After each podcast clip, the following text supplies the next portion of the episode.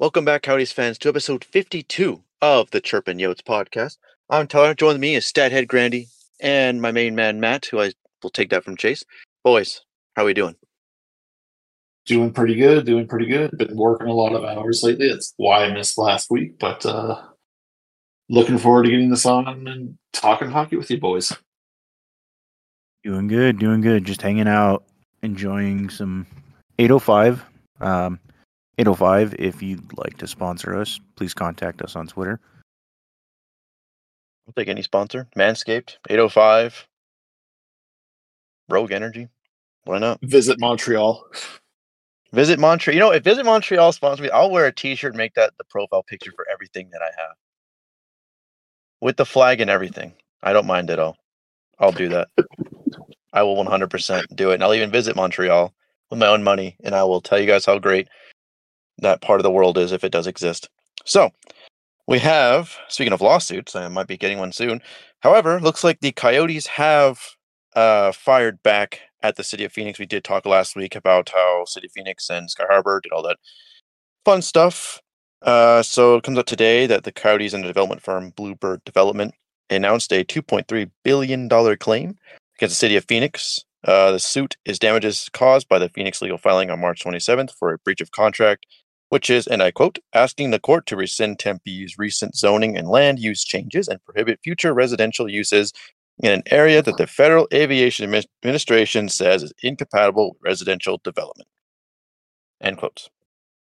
So I know we kind of talked this last week, boys, but what do you do? You guys think that the Coyotes? This is a proper response? Is the ex- expected response, Matt? Do you, do you think this is what you expected?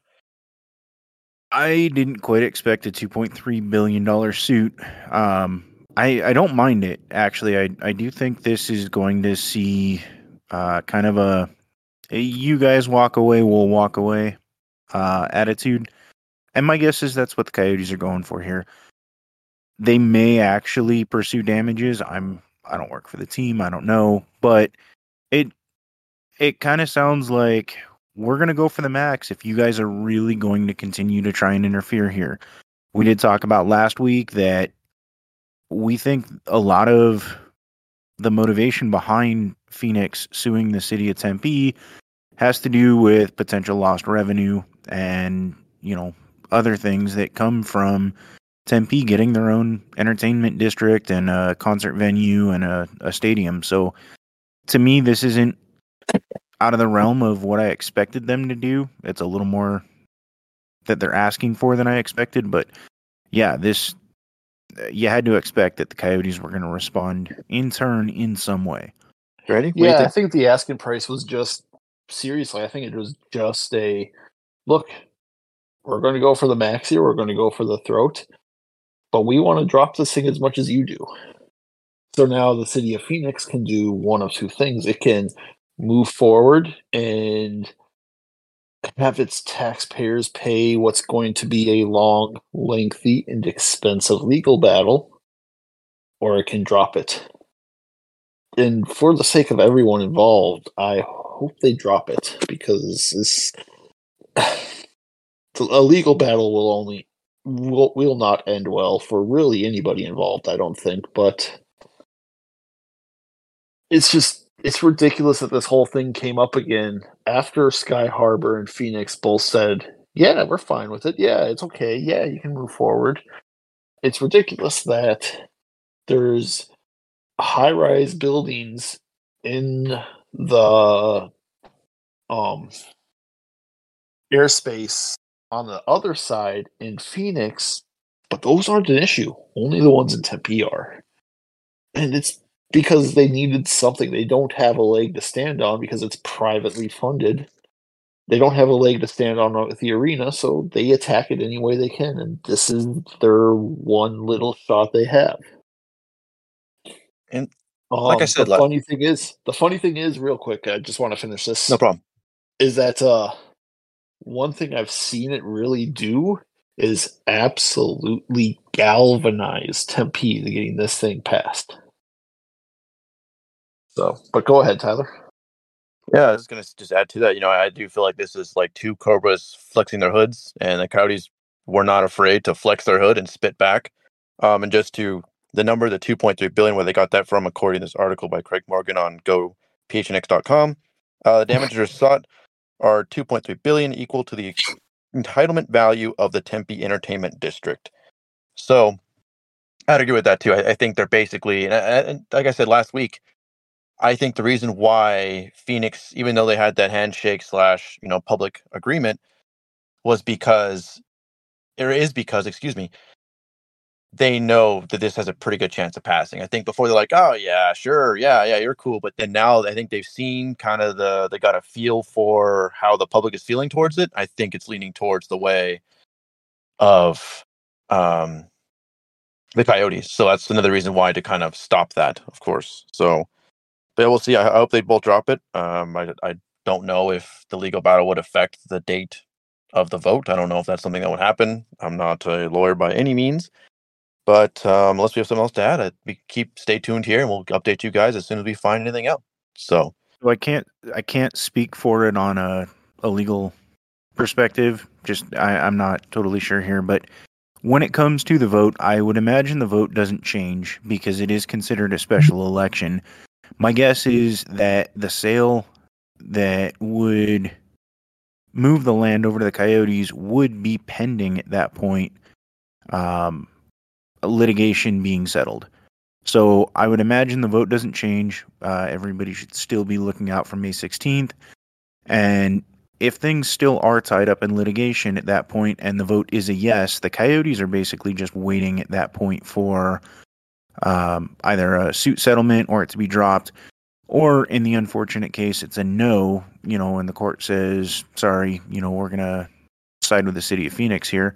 Um, at that point, you know, all of that would be moot. But the vote itself doesn't doesn't do anything more than grant the Coyotes and Bluebird the ability to purchase the land and that land being rezoned.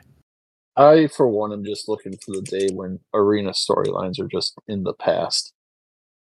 They just can't come soon enough. Meanwhile, in Glendale Arena, have you seen the new bubble blowing exhibit they have there? Honestly, I haven't paid any attention to what's going on in Glendale since they've been out of there.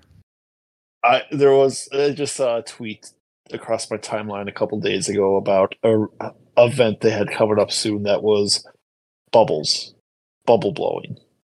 Yes, that's their big event that they got to replace the Coyotes, blowing Oh. bubbles. SpongeBob must be happy. Is Bubbles a clown? That's a good Like, one. like are they blowing bubbles? The clown? That's a good one. I caught that this time. This week I caught the joke, so I didn't fall for it this time. This week I caught it. I was I was privy to it. Congratulations, Tyler! I'm proud of I'm so myself. proud of you. I am so proud of myself for not being a fool for once this week. Well, I guess I still have a podcast left to go. We'll see. But Uh, uh, well, so you did mention wanting to talk about Prosvetov too, Matt. I I think you said something to do with his contract rights waivers. Go ahead on this one, Grandy. Yeah, so going into next season, the Coyotes are in a little bit of a sticky situation with goaltenders in that they potentially have too many of them. Um, Prosvetov is an RFA this season, needs a new contract, and when he, when if I should say, if he gets re-signed, which I can't imagine he doesn't, he's going to be waiver eligible next season. So you could potentially lose him for nothing if you send him back to the AHL. So we're going forward with Connor, who's also an RFA, Veggie, who's under contract, and Prosvetov, who's an RFA going into next year.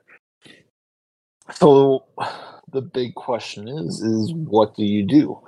Prosvetov has had two really bad games back to back. But before that, he looked really, really solid. And and uh, to be honest, of those games, did he make the saves he needed to? No, but he was also hung out to dry a lot. I don't think his play was as disastrous as some made it out to be. But I'm also, but uh, I'm just not sold he makes it through waivers as a result. And do you want to risk losing him for free? Do you want to lose Ingram or do you want to trade Veggie? Those really are our three options we have going into next year. Or you just carry three goalies on your roster because that always works out well as an NHL team. But Matt, what's your what's your thoughts on this situation? So you covered the logistics of it. Um, I I can't imagine the Coyotes let Connor Ingram go he had a very rough start to his Coyotes tenure, but he's actually been a very good goalie over the last three months, four months, um, depending on whose analytics you trust. Um, you know, Ingram's Ingram's been better than Vejmelka as of late. There's been all the talk about could Vejmelka be available if a team really wants to trade for him. I don't think we're looking at a team like or a deal like what we saw last year uh, with Colorado calling up and saying, or I'm sorry, two years ago, saying we'll give you a first rounder and Connor Timmins for your goalie. It's not going to happen.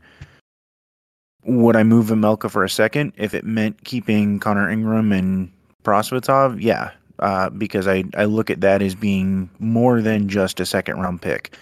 You've secured your ability to keep Prosvetov in the system um, and in this case at the NHL level, uh, with Connor Ingram being your goalie going forward, especially if you're not looking to win too many games next year. It doesn't become a big deal at that point.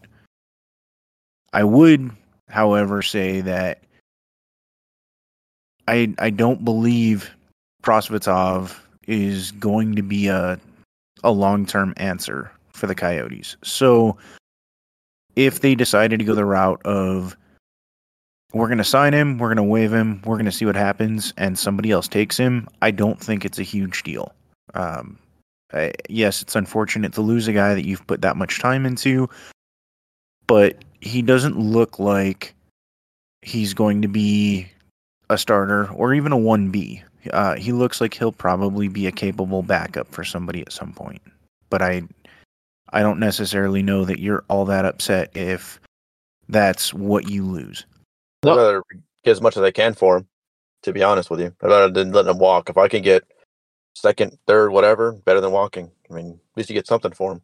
I don't even know that, that it would be that high at that point. Um, I if they're going to get something for Prosvetov, I look at this as like another Connor Timmins situation where you're looking at maybe another AHL goaltender or an AHL, you know, middle six skater or something like that, but you're probably not getting anything of substance back. I wouldn't imagine, even if there's a draft pick involved in there, that it's higher than, I don't know, fourth or fifth round.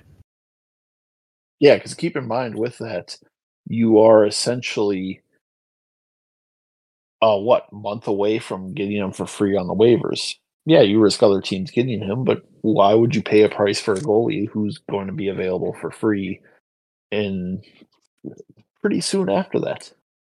Yeah, and you're still talking My about a goalie with... who hasn't done a lot at the NHL level. So if you're paying a price for somebody, you have to believe in what you've seen in the AHL and in juniors and there was a lot of that a couple years ago from Prosvetov. He looked great playing in the CHL, and his first year in Tucson was pretty good as well. But last year, not as much. This year, uh, more of the same.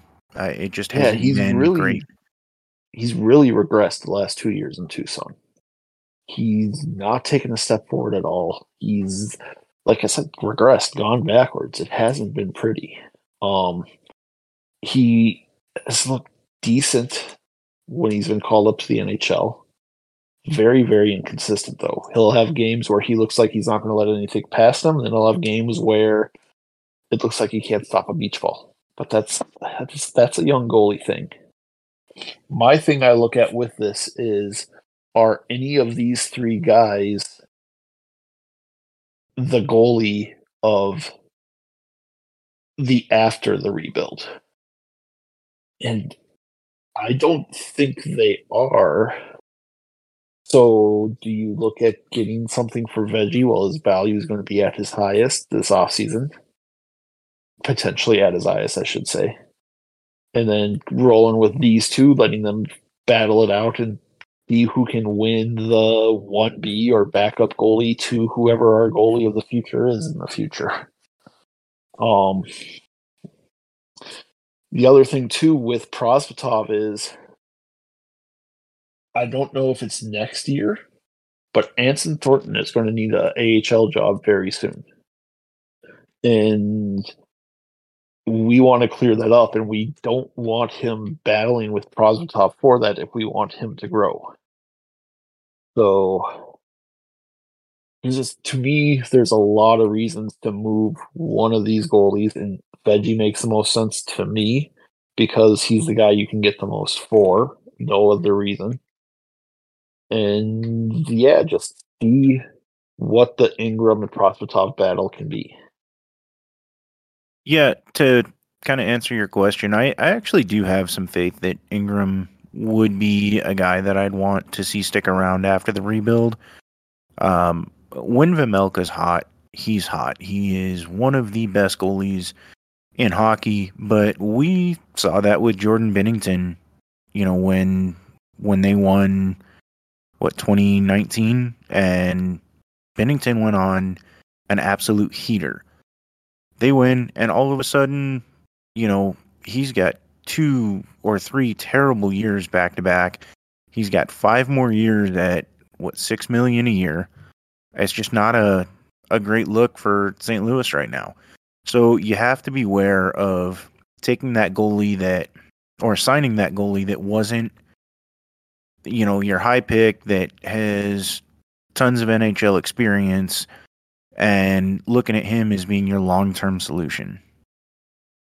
Yeah, and and that's just it. That's the thing with goalies in general is they're so they really are so fickle. There's so few that are consistently good that mm.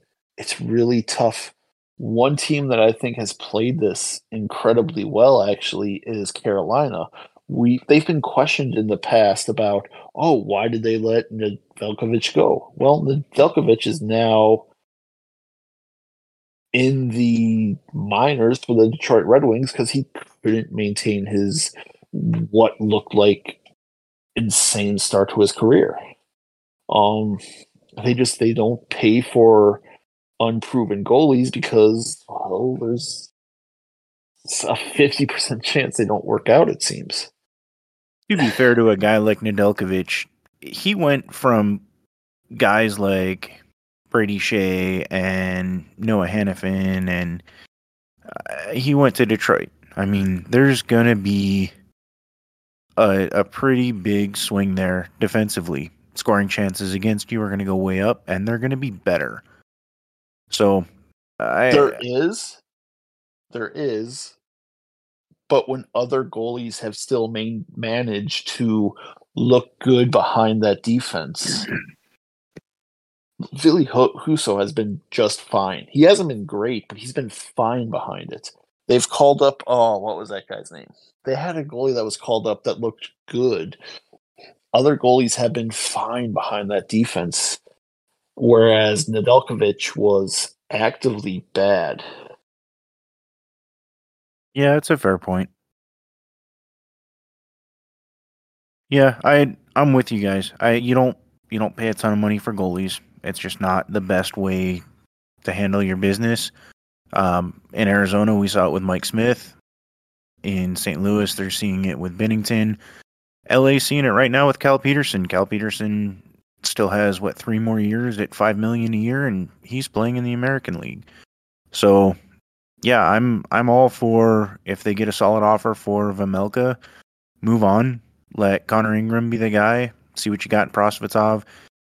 If Prosvetov doesn't work out and you know you only signed him to a one or a two year deal, you can waive him. You can not retain him the following year. Do whatever you got to do.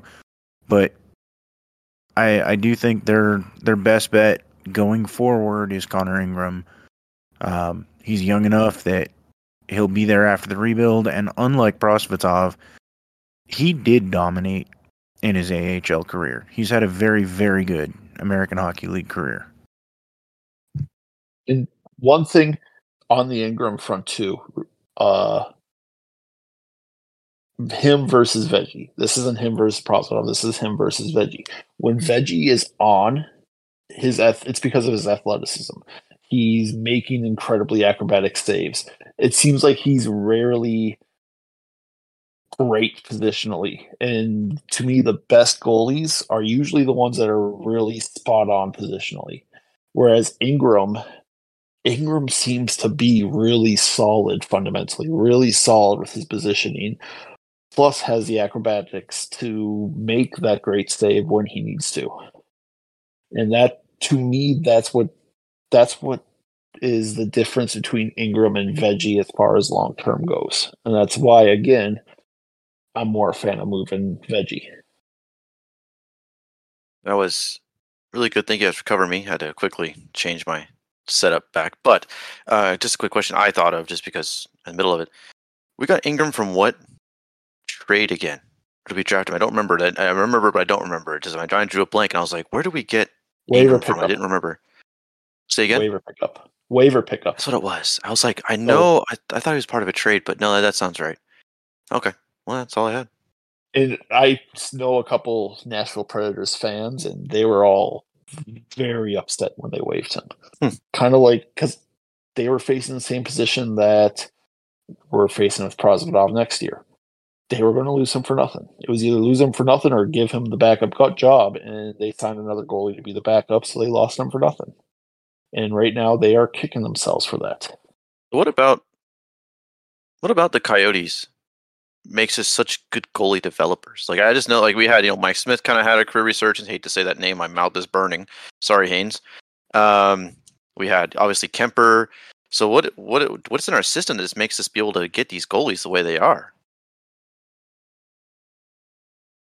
Ton of shots against for one. Um, if you're going to be a goalie in the NHL, the best thing that can happen to you is repetition and seeing a ton of different situations. Um, experience playing in Arizona is going to help.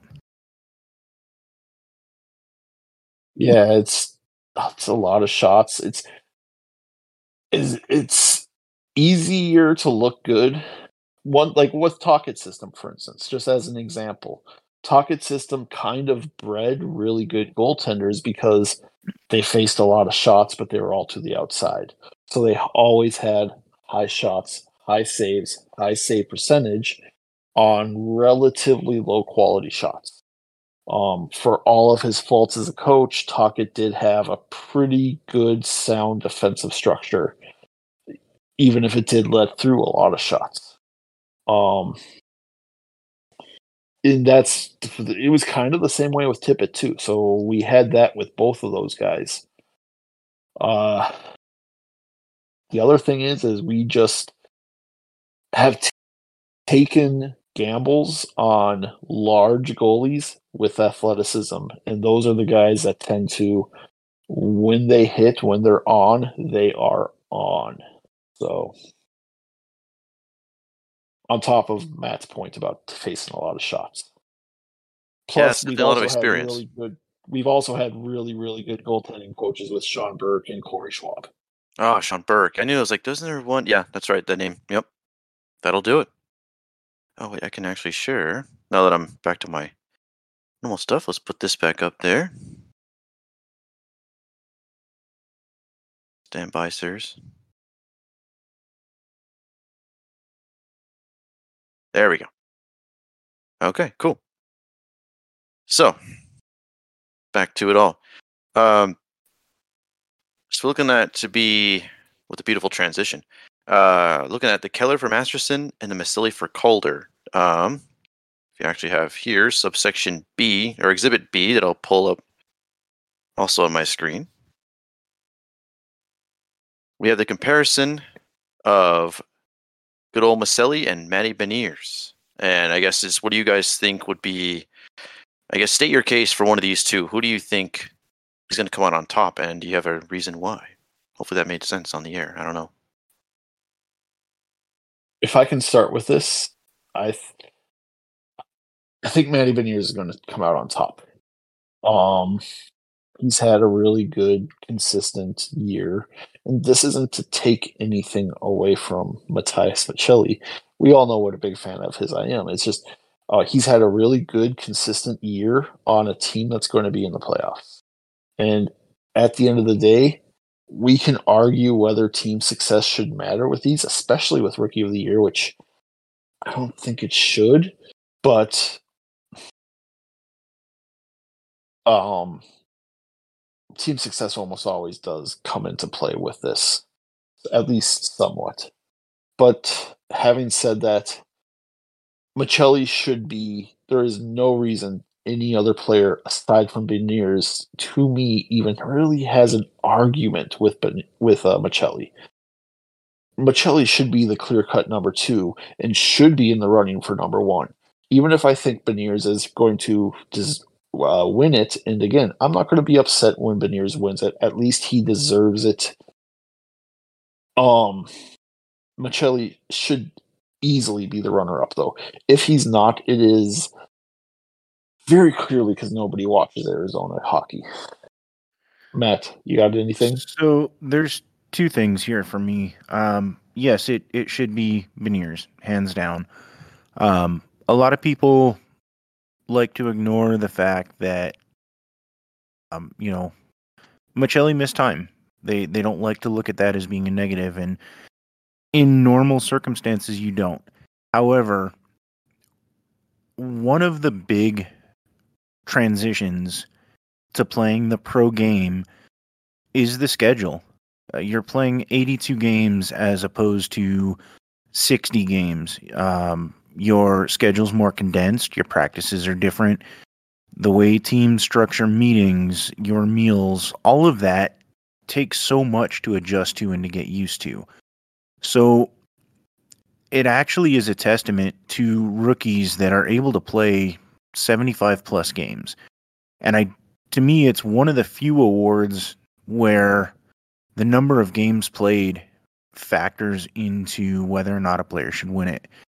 Um, I think Maccelli's had an unbelievable year, and if he plays every game, he's probably. I mean, then the points and everything else are there.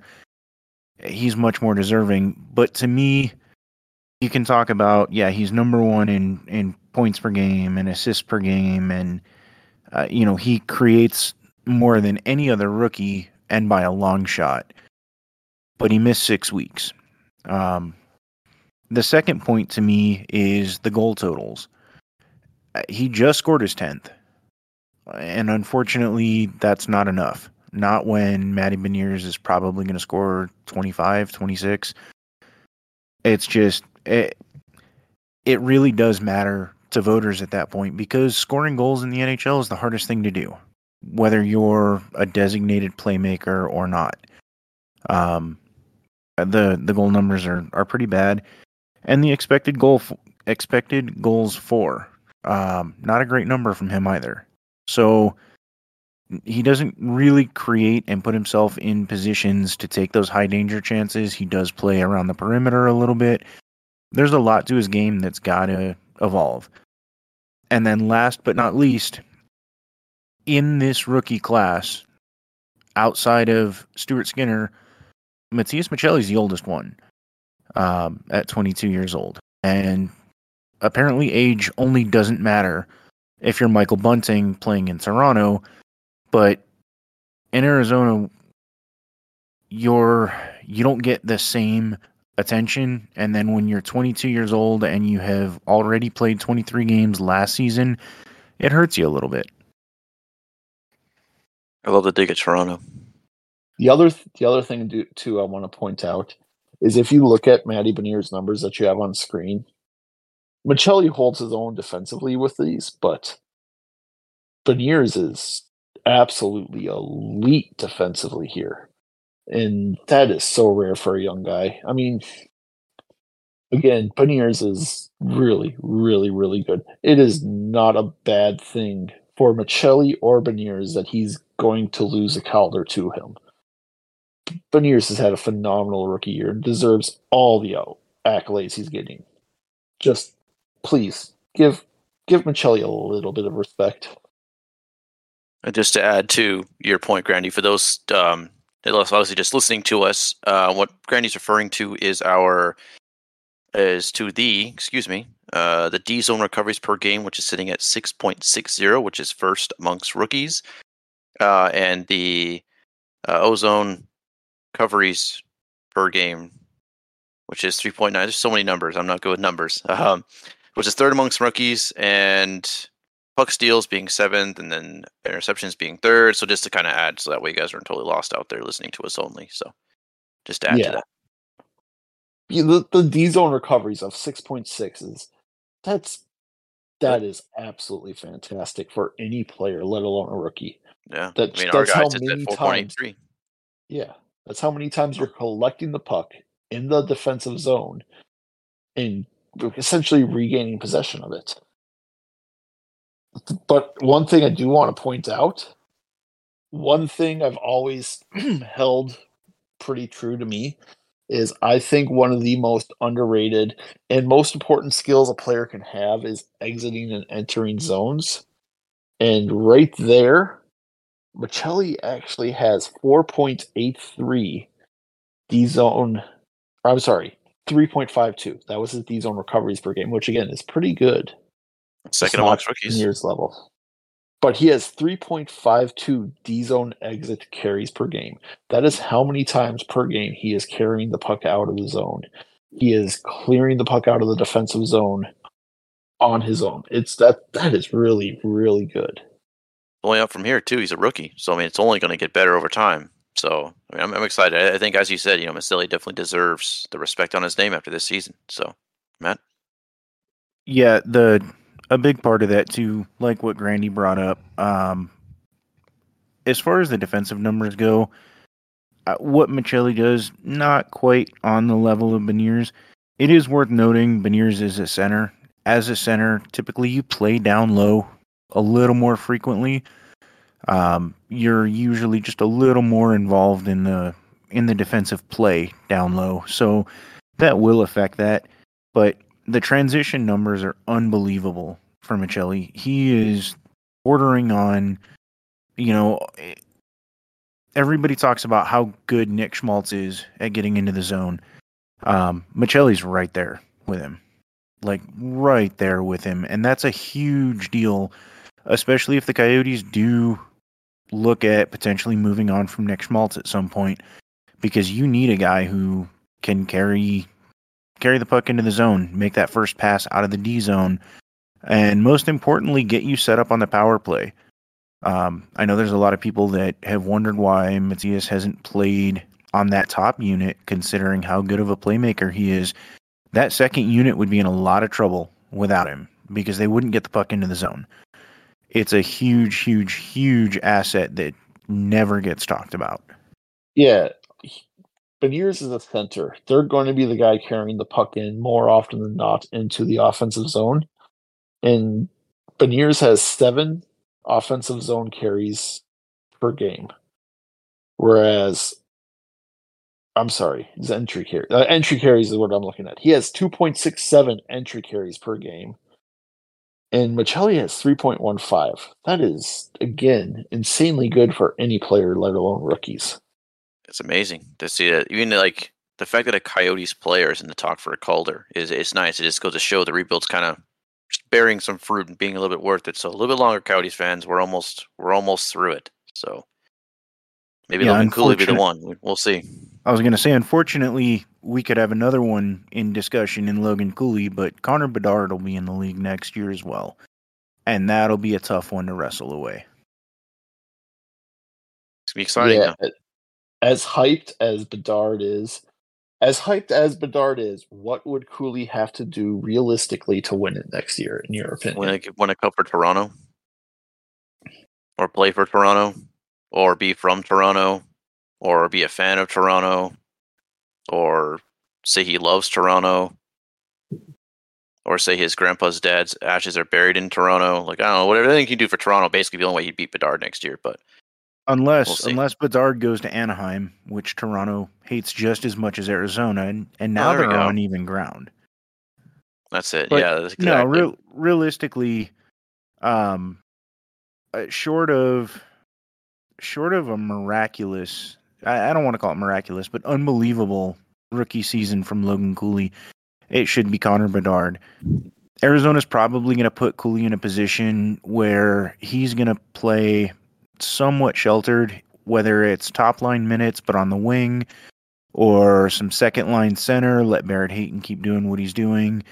Don't put Cooley in a uh, you know tough matchup type situation, and you know maybe let him do his thing from there.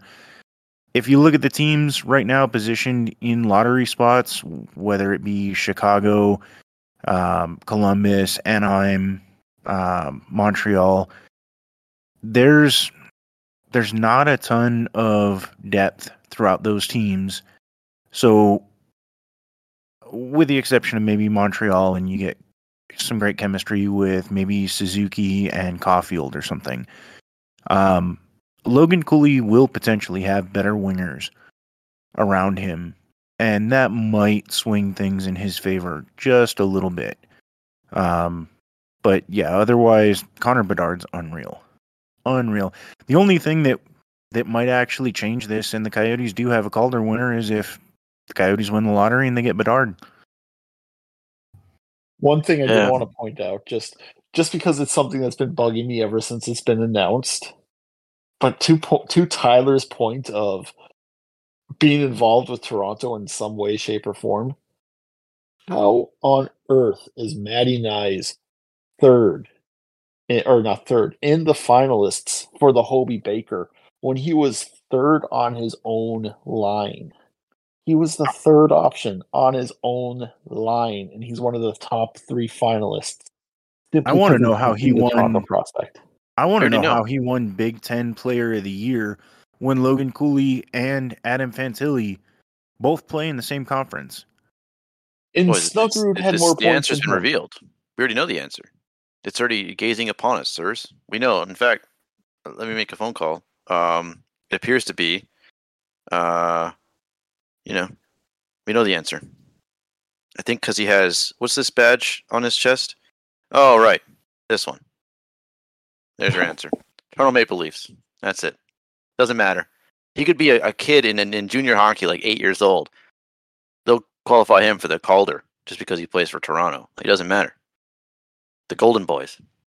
It's it's been something I've been griping about to Matt in our messages back and forth ever since it's been announced.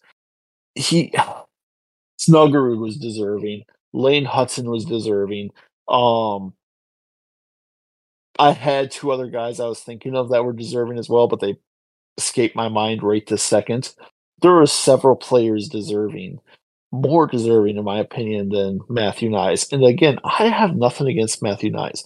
He's an Arizona boy. I love him. He's going to be a great NHLer, but he should not be a finalist for the Hobie Baker. We know why. We know why. Ugh.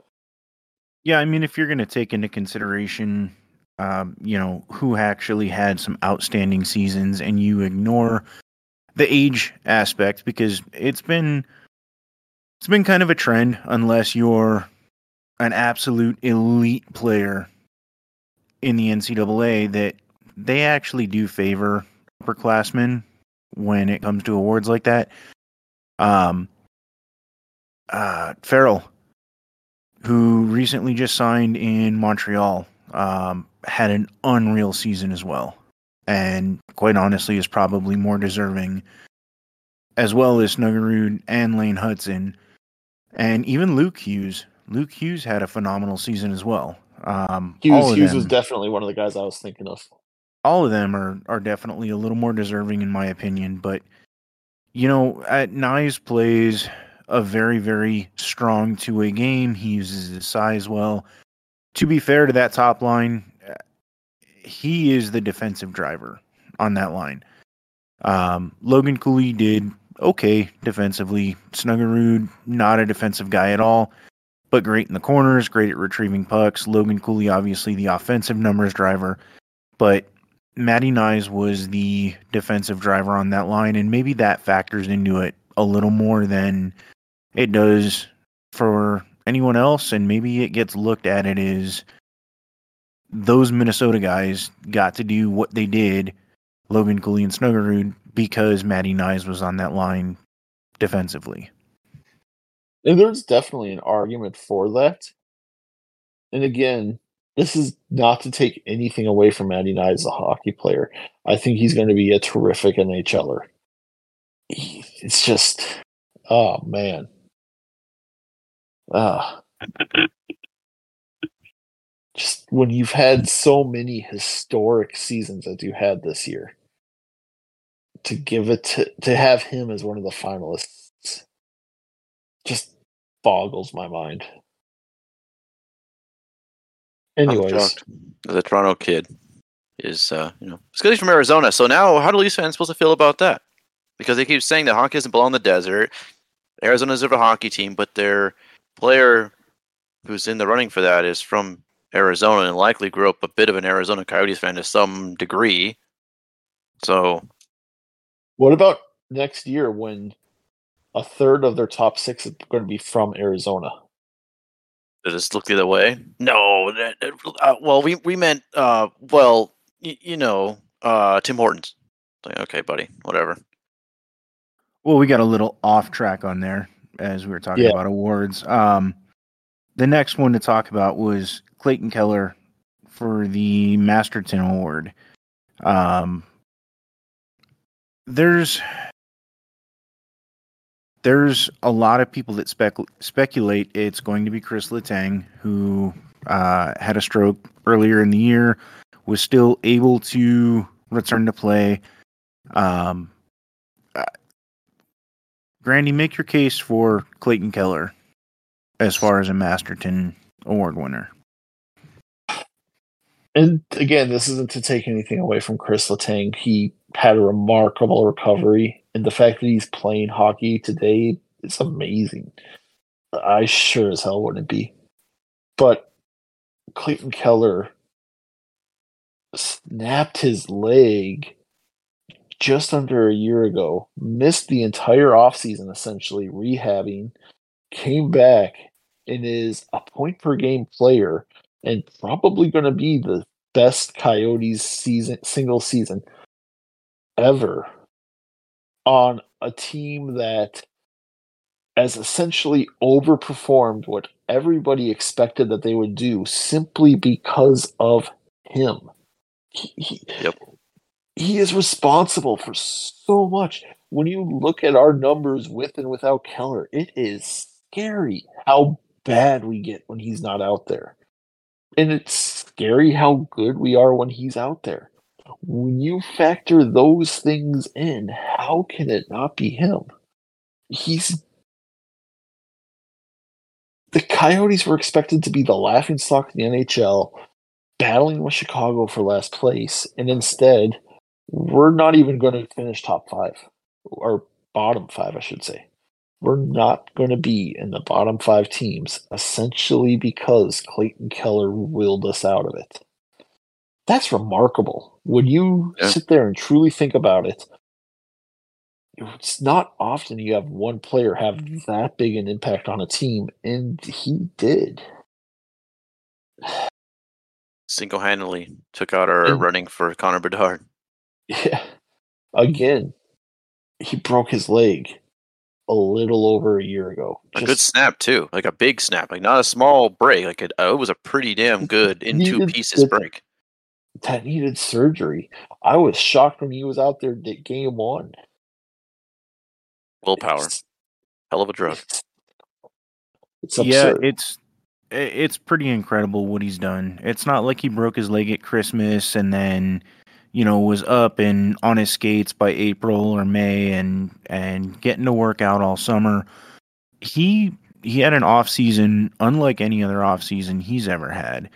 Um, he had to make a ton of changes and he he wasn't cleared to play. He wasn't even cleared for contact until I don't know what two two games before the regular season, the final two preseason Yeah. games, maybe. And that was just being cleared for contact. That wasn't, you know, Full practice. like okay, you you've been practicing and and you're ready to go. Let's get you back out there. And, but we're going to hold you out for the final two games because you know you're a veteran and whatever. That was all right. You can join the team for practice ten days before the season starts, and then he comes out and you know, knock on wood, we got four games left, but he's going to play 82 games after you know breaking his leg the way he did, and he's already he's already secured a point per game on the season. He's got 82. It's looking like it might be a little tougher to hit 87. Two more games against Seattle, who's a deep team, and you know there really is no no way to try and match him up against a bad line because Seattle doesn't really have one right now. They're basically four second lines. Um, and then a game against Anaheim and a game against Vancouver. So does he All get five games. more points? And yeah, yeah. Well, I think But one Seattle. Seattle- There's next one one. Seattle's uh, on the, f- road. Yep, And then and then three Anaheim. more at home. Yeah. But yeah, yeah, at it- home. it's it's going to be close. I I don't know if he'll break Tkachuk's record. I still think he's got a fair shot at tying it. I don't think he hits 40 goals anymore, but we're still talking about a guy who is absolutely leading this team, who's coming back off a broken leg.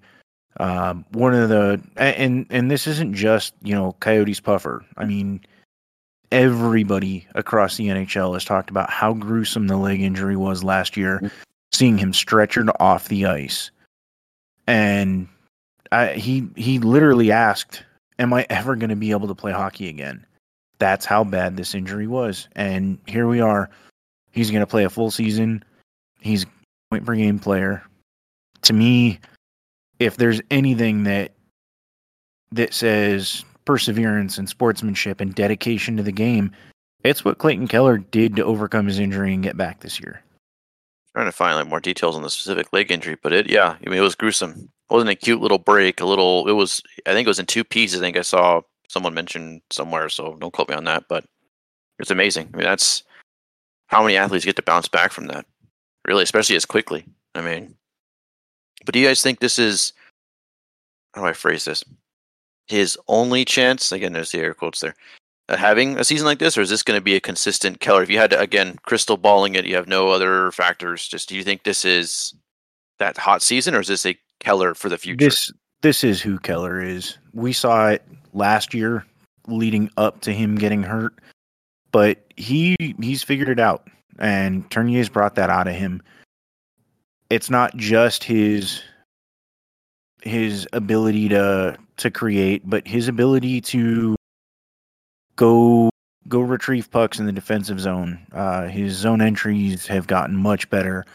His zone exits are there. Uh, he reads plays unbelievably well. If you watch him kind of dart in and out of the slot areas, um, you know, head up the whole time. He's not, you know, looking at the puck, and and that's a big thing that shooters like to do. They like to kind of look down at the puck and then look back up as they're trying to pick their spot, and it kind of tips goalies off. Keller's head's constantly up. Um, he attacks defenders with speed now, whereas before he'd kind of gain the zone. He might try and crisscross or whatever. Now he's attacking full speed, back a defender down, and then he slows up getting into the zone just as he comes over the blue line, and he creates that gap. And that gap opens up all kinds of passing lanes. It opens up shooting lanes. He's actually got command of the game. Whereas before, I think he was trying to do so much that it was that it was almost squeezing the stick a little too hard and just trying to do too much and not simplify things.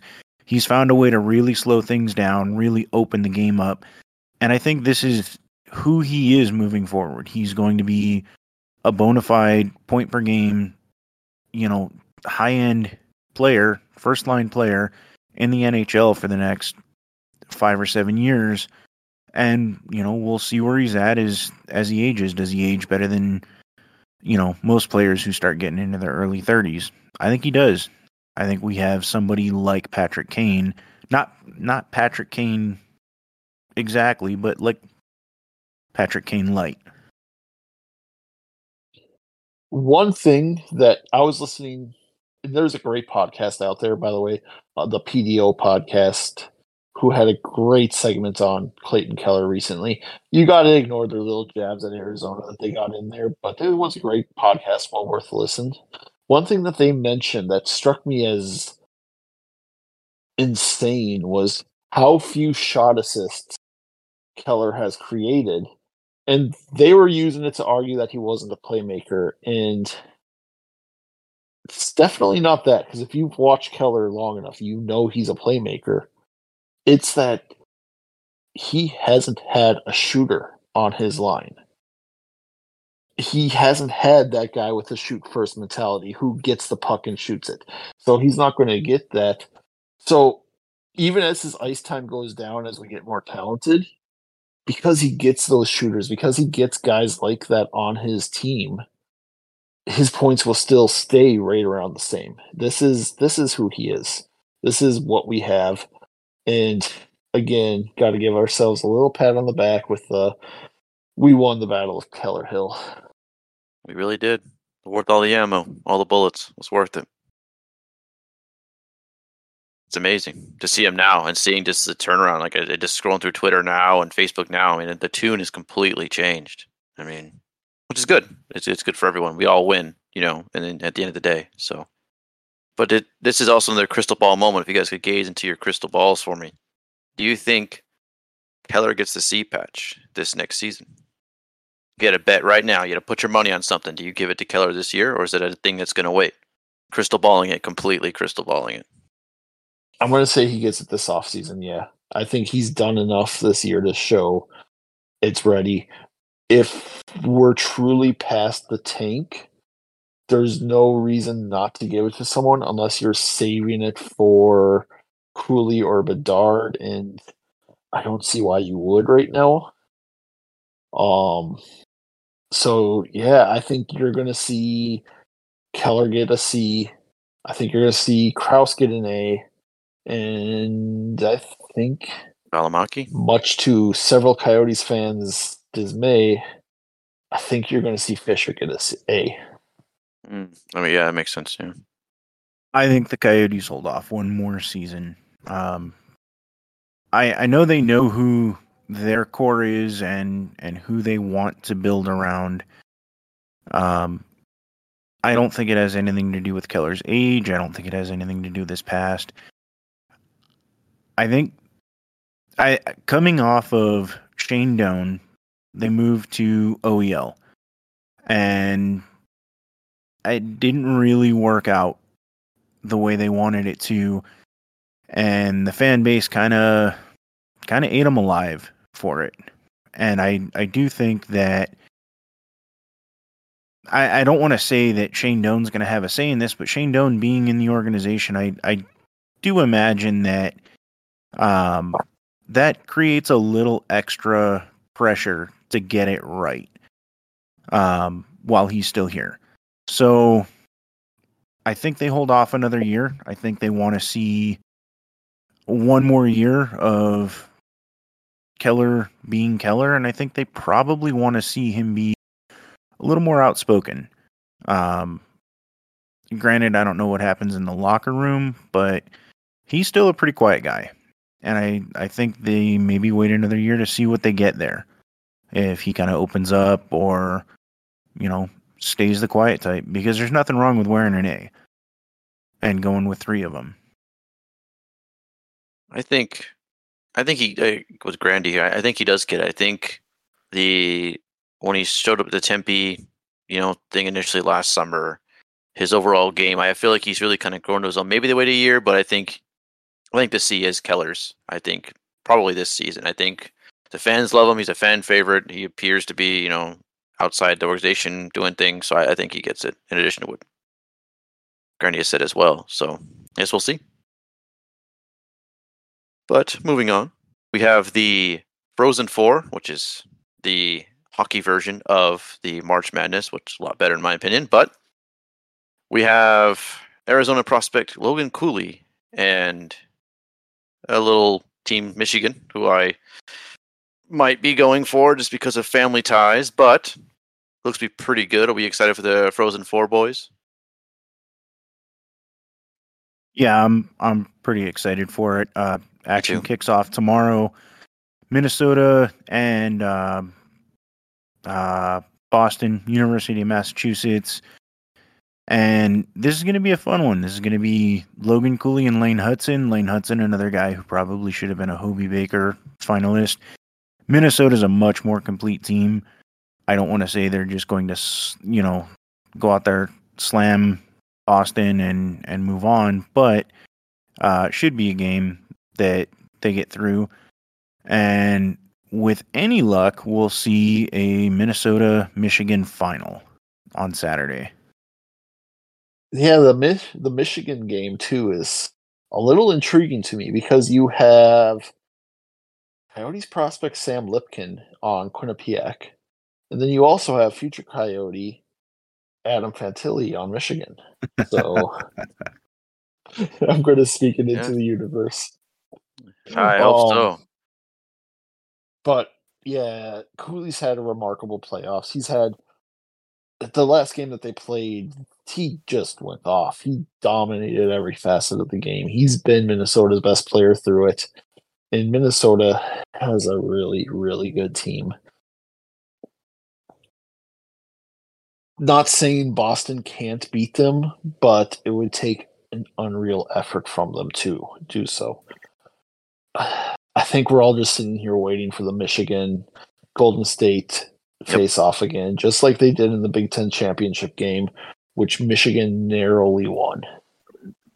So, if that happens, if Michigan and Minnesota is a championship game, that is definitely appointment television.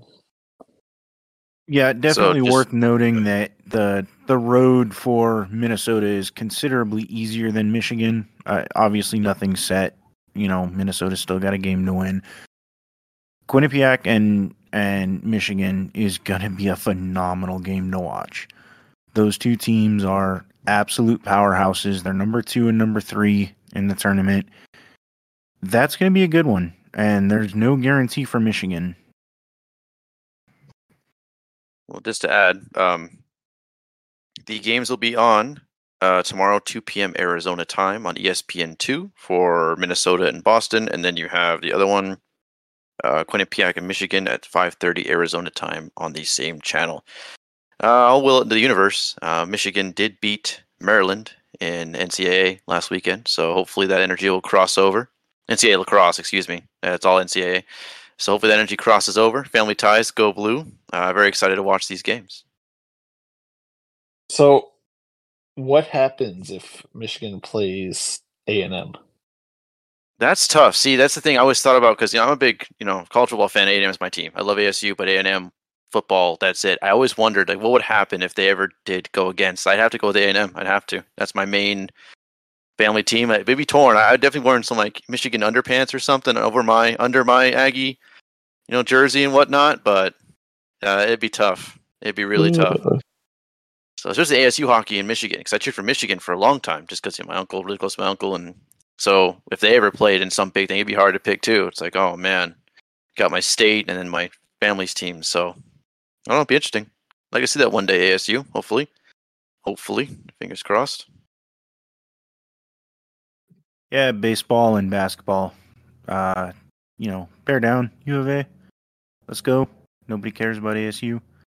Nah, I'm just kidding. Yeah. All you, all you guys care about baseball. ASU, and all everybody cares about ASU, and even this U of A fan because you know Coyotes are still here because of ASU. Sharon Mullett Arena. I'll show them a little respect here, but still, bear down. Recording this, by the way. I'm keeping Just- this sound bite that you just took. I'm keeping that sound file. I'm going to hold on to it whenever U of A I hockey thought- catches up. Bear down, I thought we had a stipend in the contract though that Matt wasn't allowed to say bear down until they got a D one team Bear down, in Granny. hockey. Oh, actually, Fair let me down, check with the Brandon. secretary. Let me see. Uh, she's nope, she's waving it. We didn't get anything signed, so he's good to go on that one. So we'll have to rework her contract for the next season. Then we'll have to see. How could I forget that? Sorry, but uh, Giga Maggies, and on to the next topic. So, uh, actually, we have time. for the deadline. We talked about this a little bit before our pre-show. But it looks like uh, some of us have lost fantasy points. Some of us have made good trades at their fantasy deadlines over a certain player.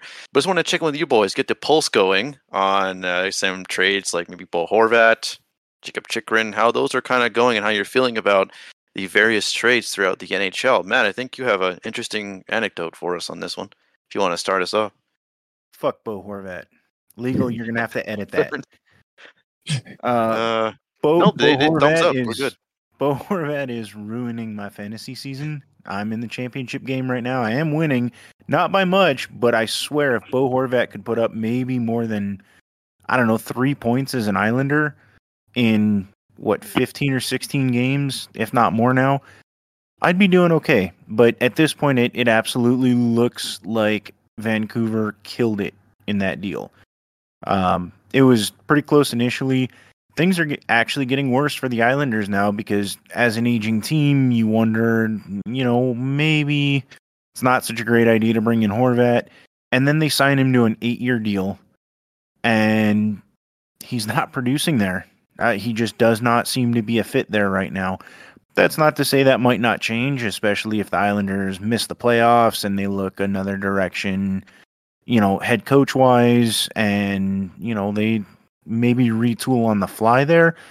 That might end up working out, but as of right now, I, I was I was I don't want to say I was heavily favoring the Islanders when that trade went down, but I I did think they probably had a slight edge there. Not anymore. It's not even close. Yeah, and I play I played D- Dynasty Fantasy Hockey, and I knew this year was a rebuild year for my team. Um, so I had Bo Horvat as well, and the day he was traded to the Islanders, I'm like, yeah, I need to get rid of him before the Islanders absolutely tank his value because the Islanders can't find offense if it hit him in the face. Oh, You know, I know an Oh, Islanders fan we could definitely bring on the pod. You know, he's a cool guy. I mentioned him last week. Uh, my buddy Brandon there at the office. I think he'd love to. He was super hyped about it. I think he's going to buy a Horvat jersey, actually. Yeah, I bet he still loves him Oh. right now. Oh, yeah. I'll, actually- you know, let's see if he'll answer. I'll text him and see if he can, mid show, get his opinion on Bo Horvat. If he texts me in time, we'll see. but yeah, I would like to thank you to the guy I traded Bo Horvat to for the fifth overall pick in this year's incredibly deep draft and a future second round pick. So That guy was probably like licking his chops, like, oh, I just got Bo Horvat for a fifth round pick. Like, I am about to no, not clean fifth house. round pick, fifth round overall, pick. fifth overall. Sorry, fifth overall. He was in me. the playoffs. He was in the playoffs when he traded for Horvat. Just saying, That's, that's, even how better. bad That's- Horvat's good. He was probably licking his chops like I'm about to just take it. This is mine to lose. And Brandy just allows his way to the bank. What's your team name, Matt? I'm curious. What would you name your fantasy team? So, all right, I uh I play defense, and my goaltender has a slight issue with how much time I actually spend in our own zone. I don't want to say I'm out of position all the time, but I love to pinch on the play. So my team name is actually the Tucson Pinching Defenseman, just so that every time he gets on, he's got to look at my team name and think about the fact that I'm about to hang him out to dry. I like it. Grandy, what's yours? Uh, So, the one I'm talking about, we are supposed to have team names type thing. And if you know me, you know I'm a sucker for vintage hockey stuff. I am the California Golden Seals. That's cool. Good choice. Can't go wrong with that. So moving on to the next trade, uh, the Jakob Chychrun deal. How's that worked out for Ottawa, guys? Um. Uh, Well. last I checked, they are Uh, not going to make the playoffs. Jakob Chychrun is hurt. Oh boy, who saw that coming? Yeah. And see. yeah, the Coyotes look like they're going to be licking their chops with the 12th or 13th overall pick. And we're the losers, right? We're the ones that lost that trade. Because as of right now, Ottawa is not even in the playoff spot. Yeah, and they don't get the wild card. They're one, two, I think three they've actually been eliminated. I'm I think, 81 I if think they, they haven't been eliminated, their magic number is real low. I think it's like one or two. Keller has more points than they do on the season. That's something. They have 81. Keller has more than that. So hey, you know, works out. Yep. Thank you, And- Ottawa. We didn't lose worth, anything. Worth noting, the second round pick that we got from them next year is Washington's second round pick. Washington's going to miss the playoffs this year. They're expected to get just a little bit worse. Um, it's been rumored that Kuznetsov has requested a trade again. Uh, wouldn't be the first time he's done that. We'll see if there's any truth to that or not. But that pick could end up being a relatively high second round pick again next year. So that deal's really starting to to look great for Arizona. Um, I Hmm. after this year, I do hope Jakob Chychrun rebounds and and does well. But for this year, I'm I'm kind of glad things worked out the way they did. Um, it's unfortunate that he got hurt, but fortunately, the the Senators are going to miss the playoffs, and he was supposed to be the guy that kind of got them over the hump. It's also just I remember just hearing online, just being everyone be like, "Oh man, Arizona gave it away for nothing. They absolutely got got fleeced. They're losers. What the heck? He escaped a bad situation." But I mean, one of our Yeah, guys the- has more points than your entire team, so I'm cool with that. Yeah, the I'll biggest thing there was that he uh, he had asked for the trade a year and a half ago, um, and it took so long, and everybody thought you know the Coyotes overplayed their hand. Ottawa's got St. Louis and Detroit right on their heels as well. I mean, that pick could get even better than twelfth, so we'll see how that goes.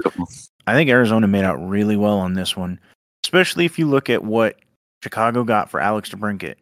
And nothing against Chychrun, but DeBrincat's a, a guy who's in the lineup every single night. He's a 40 goal scorer in his career. He's probably worth a little more than Chychrun in terms of a trade. And the value that Arizona got back was actually pretty close when you look at it right now. I'd argue it's higher because I would.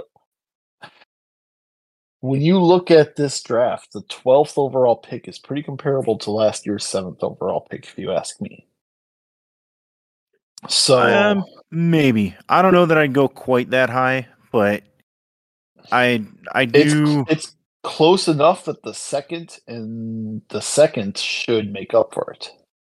Yeah, I uh, the big thing there is that they did get two additional second round picks, and Ottawa got a better player in DeBrincat than they did in Chychrun. So if you kind of uh, rework those numbers, so to speak, or those values, um, yeah, it it is it is very even to that, and I don't remember anybody uh, claiming that you know Chicago got fleeced for getting the seventh overall pick. So I don't know. Maybe that's the original six bump that you get when you make a, a trade like that, but Arizona definitely didn't get it. Sounds like we uh, took the fat W on that one. What's funny too, and going back to this, is I think if if we make the trade on draft day, nobody's saying shit about it. Everybody's talking about how, oh yeah, they they made it out pretty well with that deal. But I think people couldn't get the whole two firsts and a prospect out of their mind. They heard the two firsts and a prospect. So to see one first and zero prospects was a shock, I want to say, but at the same time,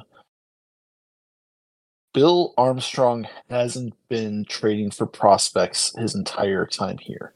He's been trading for picks, or he's been trading for prospects who are going to make the team the next season. He he has a goal in mind, and those goals involve picks. It's just it is what it is with when it comes to it. Um, one more that I I did want to talk about, not so much as a any specific trade here, but we talked a little bit around the deadline about how many moves Toronto made and how they basically tore down their team to rebuild it all new in the bottom six and in their third pair.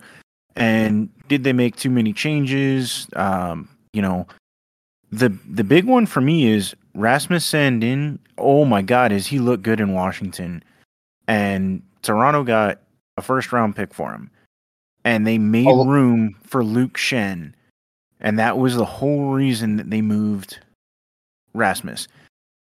I to me, I I didn't hate the deal initially, um, because I I did like the playoff experience and everything that Schenn brings. He's got a couple of cups in Tampa, but man, has that looked like a terrible, terrible move for Toronto.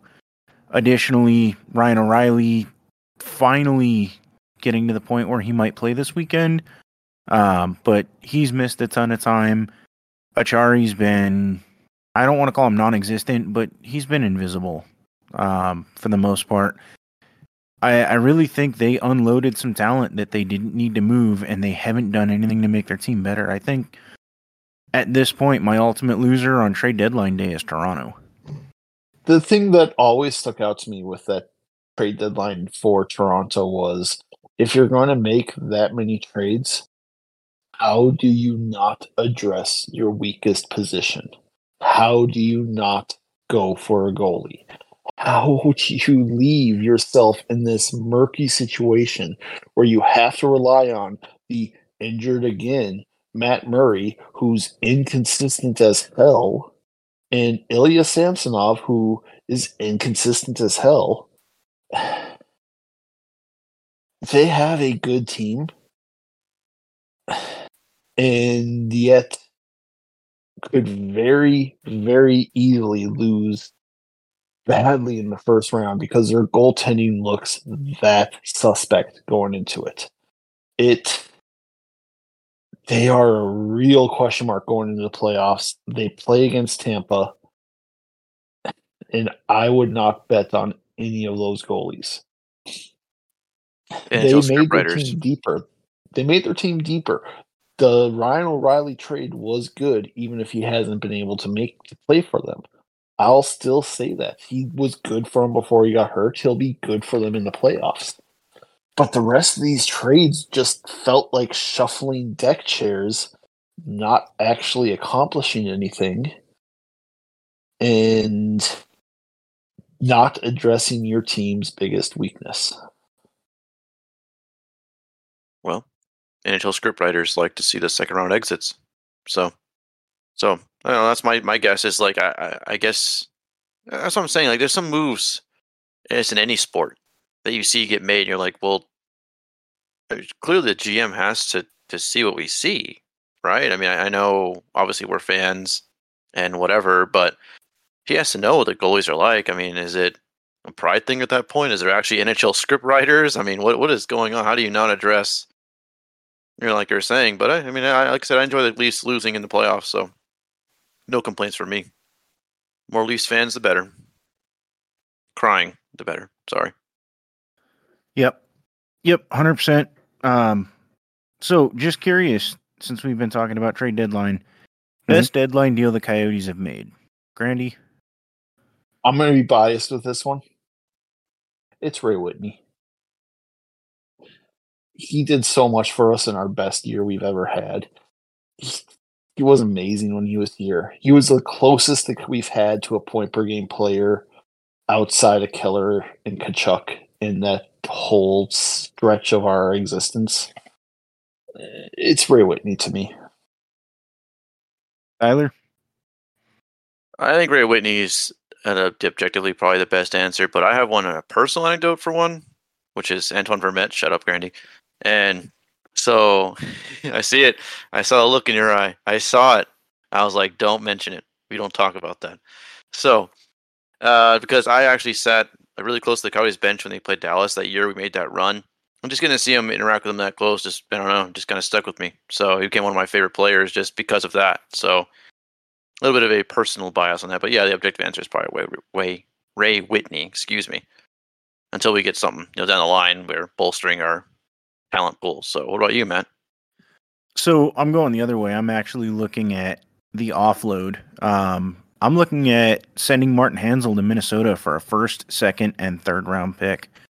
Um, uh, granted, Jakob Chychrun's probably going to do just fine in Ottawa and continue to play. Martin Hanzal was never the player that Jakob Chychrun was before he was traded. He was never that player in Minnesota. He went to Dallas. He had nothing but back problems. They the, the Coyotes managed to get a Tanner Jeannot type return for Martin Hanzal. And to me, that is probably the best move they've had it on deadline day. Um, I'll, that was I my would- second option. I'll be honest, I didn't go it for one reason and one reason alone. What those happen in picks Minnesota? became.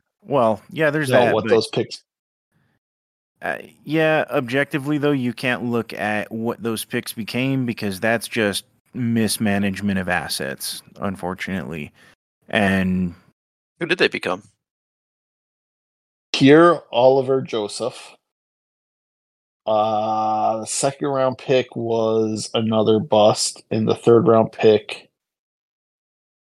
I think the third round pick might be unique. uh, yes, it was. There we go.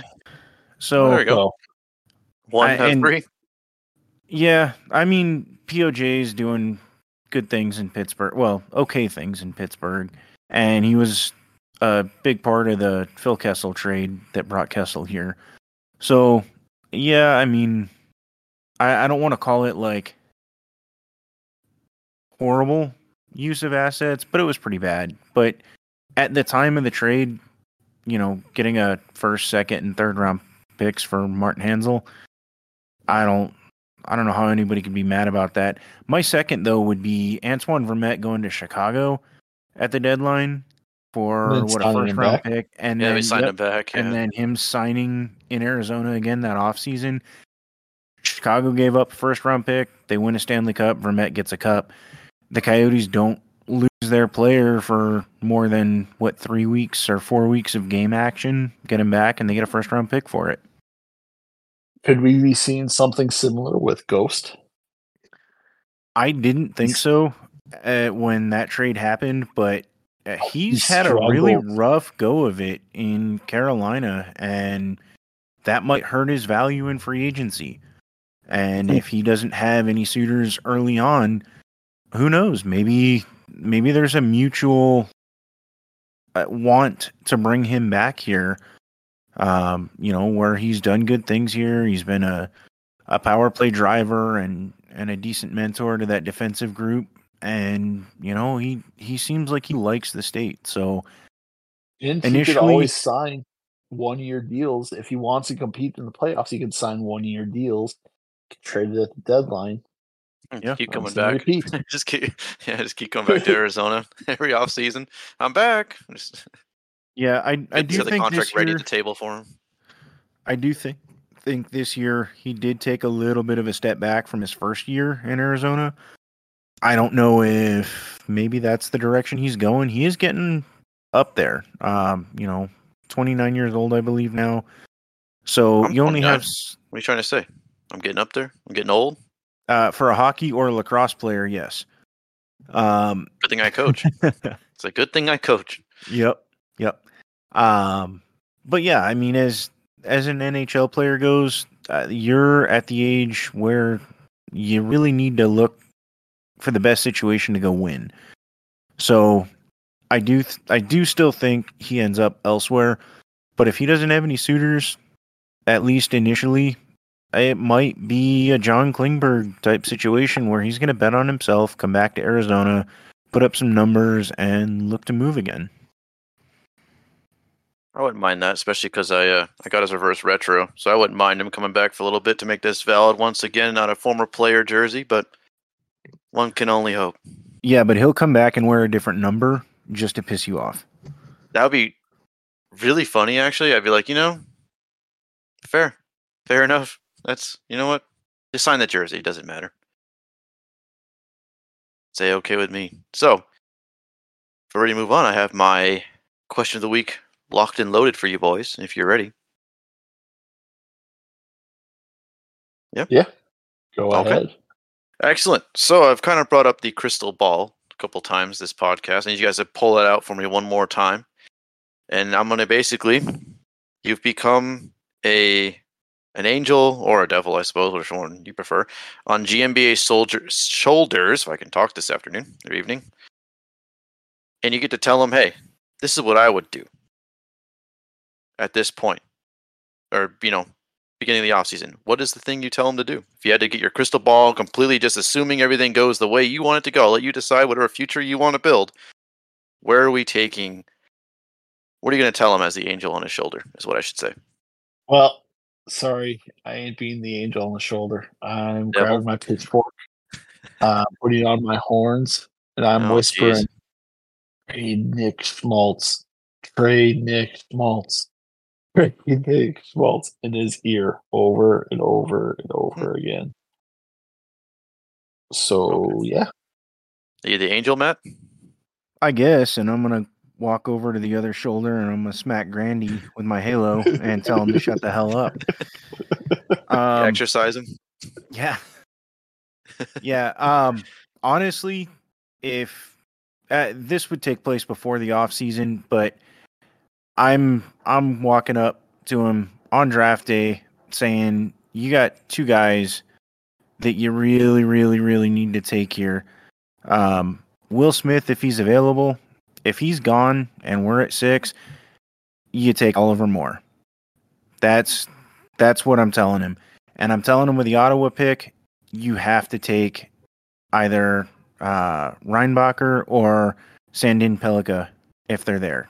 Don't miss on a defenseman right now. Next year's class is loaded with defensemen, but defensemen take longer to develop. Um, and you need more than one defenseman. and, and yeah, six. absolutely, you need more than one defenseman. So yeah, I if I'm talking to Armstrong, it's go get Oliver Moore and uh, spend So- your next two picks on defensemen. I do want to. I do want to expand on that real quick. Why Oliver Moore over Zach Benson, Well, that's about to ask. or do you actually. want to cover that closer I- to the draft? I don't. I don't mind answering that. Um, Give us a preview. Oliver Moore can play center, and I don't think Zach Benson can. There's been talk that Conor Geekie may or may not be an NHL center. He might be a winger. Um, if he is a winger, you're putting a lot on Barrett Hayton and Logan Cooley if you don't take a center this year. Um, uh, because at that point, you know next year's loaded on defensemen as well. If you grab Kobe Barlow or um, you know, somebody along those lines, you're leaving yourself a little thin down the middle. So I'm I'm going Oliver Moore. He's an unbelievable skater. He's got a very strong two way game. He's got a very good shot. He's not like eye popping the way Logan Cooley is, but he's he's gonna be or he has I should say he has the potential to be a very, very good one B um for this Coyotes team. I I always like to compare him to Dylan Larkin. Grandy definitely has him closer to Anthony Cirelli. I, if we meet somewhere in the A, middle, a supercharged version of Anthony Cirelli. I think he's better than Cirelli. I just don't see the Larkin ceiling. I think that's what it is. If, if we meet somewhere in the middle, though, we're still talking about a very good second line center, ton of speed, can kill penalties, play on the power play, has a good shot. I like Oliver Moore a lot, and I think that's why I'm taking him over Zach Benson. I think there's the potential that you've already got a couple of carbon copies of what Zach Benson might bring in Clayton Keller. Um, uh, maybe a little worse one in Matias Maccelli, but we'll see how you know next season goes for Maccelli. And you've got Logan Cooley who can create on another level as well. I I do think it's very important to get that two way guy who still brings a ton of offense. I like it. We got both the angel and the devil. That was even better. Better than and that. then and then if we were to expand down one more pick, man, has Cameron Allen fallen in a huge way.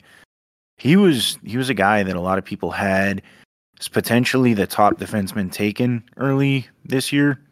He's probably going to be there with that second pick. So, So- if I'm going to Armstrong, I'm like, hey, you really need to take a look at Cameron Allen. Really quick, Matt. If if he's still there at 10, and let's say the St. Louis Blues come calling saying, hey, we'll trade you the 10th pick for Nick Schmaltz, even up. Can I get you to jump on that demon shoulder with me if uh, it becomes Nick Schmaltz for your boy? Uh, Temptation of the devil. I think it depends on who they take it. Well, I mean, I guess it depends on how the lottery works out. I mean, Let's If say they it's end up Zach with a- Benson, we go Zach Benson at six. well, then yeah, Moore's there at 10. then yeah. At, at that point, yes, I I say fine. You can have Schmaltz because Schmaltz is uh, he's not a center. I I don't care how many people in the national media want to paint him as a center and his ability to kind of interchange a little bit with Barrett Hayton. He's not a center. So if you go out and get Zach Benson, you've picked up a guy who's probably not a center in the NHL either. You desperately need that center. Yes, for out of necessity, at that point, I would trade Nick Schmaltz. Finally. I finally still- got it. Like Ah, a true devil, he's however- happy he tempted his flock. Ha, ah, you said I finally got it. What I got though is that the Coyotes screwed up and took Zach Benson over Oliver Moore to begin with, and all they did was fix a mistake. But how is, Angel it a, class how is it a mess up if you still get him later in the draft? Because you had to give up Nick Schmaltz to do it when you could have given up nobody And- to get him. Zach Benson is probably going to be better than Nick Schmaltz. Probably. But I still think Nick Schmaltz does more for the players coming up now. And I think that's important to player development that he's there right now for those young guys. So I even though Benson's probably the better player, I think Schmaltz's influence on rookies coming through is probably just as important. Sounds like the angel and devil have to come back during the uh, draft special Well, yeah, this is this is this definitely this a argument's for the- not yeah it's not going to end this No, this will not. go on and on and on until either Sch- schmaltz gets traded or he's a free agent and at that point either i'll be mad because schmaltz got traded and grandy thinks he's right or schmaltz will be a free agent and grandy will be mad because they got nothing for him and i'll think i was right This But will either most way- rational argument I've ever heard in my entire life on the internet. Of all the internet arguments I've also heard, this is the most rational one. this will also continue until the uh, draft day where I want the biggest possible swing for the fences and Matt wants Oliver Moore, who is an incredibly safe player and a really good strong floor. But I just don't see having that high swing for the fence. He's a solid double. That's just that's how I view You know, Oliver Moore. I always think back to 2015 when I really, really, really wanted Mitch Marner. Everybody wanted Dylan Strome, and a few people wanted Noah Hanifin. But I really, really, really wanted Mitch Marner, even though he wasn't in that same tier, because I thought he was the safer pick. Man, if only they had gone with that safer pick. Hmm. I never, s- I didn't think he was viewed as the safer pick. I thought he was viewed as the more high potential guy who only went a little bit later because he was a winger over a center. Kind of like, oh, I don't know, Benson over Moore. Uh, No, here we go the- again. the the big knock on Mitch Marner was he could do it all, but he lacked a little bit of the size. And Dylan Strome was this towering center who had tons of upside to his game. He wasn't the best skater, but he had the shot, he had the pass, he had the the mind for the game. Everything about him was the flashier guy and Mitch Marner played on a, a London team that had Matthew Tkachuk and had Christian Dvorak and Max Domi, and it was loaded. Whereas Dylan Strome got to center his own line because he was behind Connor McDavid and he was still successful. Mitch Marner was always kind of viewed as as the safer pick that didn't have quite the the offensive upside and it turned out to be the complete opposite. So I'm I'm all for taking the safe pick. especially in this case because I I do think Oliver Moore is not just a safe pick, but he's still a very good pick. This isn't like, you know, grabbing man, what's a what's a good comparable here? This isn't taking Barrett Hayton over Quinn Hughes. no, because Barrett Hayton wasn't supposed to go there. That that Whoops. was that was Whoops. ri- Barrett Hayton was like projected at like twelve from a lot of So- people. Jake Like- over Matt Barzal. Yes. Yes. Definitely a much safer pick going with the DeBrusk than Barzal. Barzal worked out, absolutely. But in this case, I think it's the opposite. I think Oliver Moore has more potential to be a complete two way, long standing 2C in the NHL, um, who's got a greater impact on his team than Zach Benson does playing left wing um, and just being a point producer. Well, Again, this is a this is a debate. There's there's far Yeah. more to this debate. I- it, Comment. there's they're Um, two different players, and that's the the big thing to note here is there's nothing wrong with taking Zach Benson. There's nothing wrong with taking Oliver Moore. Uh, the difference in the debate It- between Grandy and I is what type of player do you want? And I want the guy who has the potential to be that game breaking type player. And I view Zach Benson as more likely to be that than Oliver Moore. So And, I view again, the it just- Coyotes having two of those already in Keller and potentially Logan Cooley. So I'd I'd rather have that two way guy. so it Yeah, sounds and like then- our debate episode is going to be very action packed because Big Tortilla will be in there. I'm sure we'll have hopefully Mike Gold and other ones joining again. Hopefully, hopefully, knock on oh, wood. Oh yeah, this is this is a debate that's going to This is a rage on until the draft time, and after the draft time. Um, And when the it's gonna be Coyotes a don't draft end- season. And when the Coyotes don't end up with Zach Benson or Oliver Moore, it's still going to be a debate. Yep. So forever, what if? Well, we can go ahead and close this episode out, boys. Get this people find people at home back to their scheduled whatever they're doing. Uh, any last words before we close this out? So, one final note on Matias Maccelli. Um, not sure anybody pays attention to this stuff, but um, he is 14th in the league, not just a rookie thing here, at 2.248 assists per game. Hmm. 14th in the league Wow. as a playmaker. Um, or I'm sorry, that's not per game, that's per 60 minutes. Okay, yeah, Uh, that whoa. makes more sense. So yeah, per 60 minutes, he is 14th in the league as a playmaker, and he's 60th in the league in points per 60, which puts him like as a low end second liner. Um, and now granted, this does include defensemen, and you're going to have guys like Carlson and um, you know Makar and those guys in that as well. So maybe even a little higher than a low end second line winger but he's doing this as a rookie and he's doing it with Jack McBain and Nick Bjugstad being his centers all year. Ouch. So the the sky's the limit for Maccelli. And that's my final thought. Ready? No, just uh, thank you all for listening. We wouldn't be doing this without you. Please remember if you are on Apple Podcasts or Spotify to leave us a review.